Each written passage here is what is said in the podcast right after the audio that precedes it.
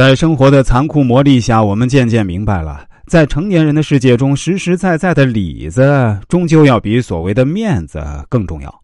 放下面子赚钱才是最大的体面。第二，我们一定要学会向愚蠢低头。如果有人问我如何减少生活中大部分烦恼，我想我的答案应该是不跟无知的人计较，不跟愚蠢的人生气。我建议大家千万不要试图和愚蠢争辩，愚蠢不接受启蒙，跟愚蠢的人较劲其实就是跟自己过不去，给自己找不痛快。人一旦到了一定的年纪啊，总要学会与周遭的一切和平相处，烂事儿该放就放，不合适的人不合就散。学会向愚蠢低头，不是因为不能战胜他，只是因为从未把它放在眼里。在我们的生活中，如果一味昂着头生活，那样的话就会给人一种趾高气扬、不可一世的感觉，让人敬而远之或遭人排挤。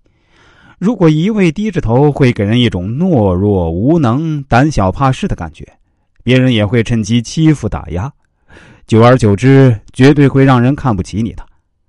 适时低头不只是一个动作，也是一种智慧，是一种豁达的胸怀，是忍的境界。适时低头不是委曲求全的懦弱，是留得青山在，不怕没柴烧的深谋远虑。而成熟的标志是一种百炼成钢、绕指柔的状态，知道什么时候扬头，什么时候低头，刚柔并济，进退有度，生命也因此多一份韧性，一份张力和一份成熟。在易经六十四卦中有一卦叫谦卦，这个卦象征着谦谨。谦卦的卦象下单卦是艮，为山为止，上单卦为坤，为地为顺。内止之道，意志乃谦也。只要谦虚的待人接物，做事必然亨通。然而只有君子才能无始也有终，虚心而识时务。在易经六十四卦中，只有这一卦六爻占断均为吉利，可见先人对于谦虚美德的赞赏和推崇。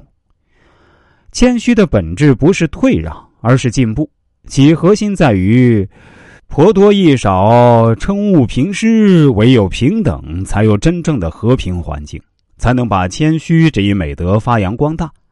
谦虚必须出乎于内心，以事实为基础，并且具有一定的原则性，否则就会成为一种虚伪。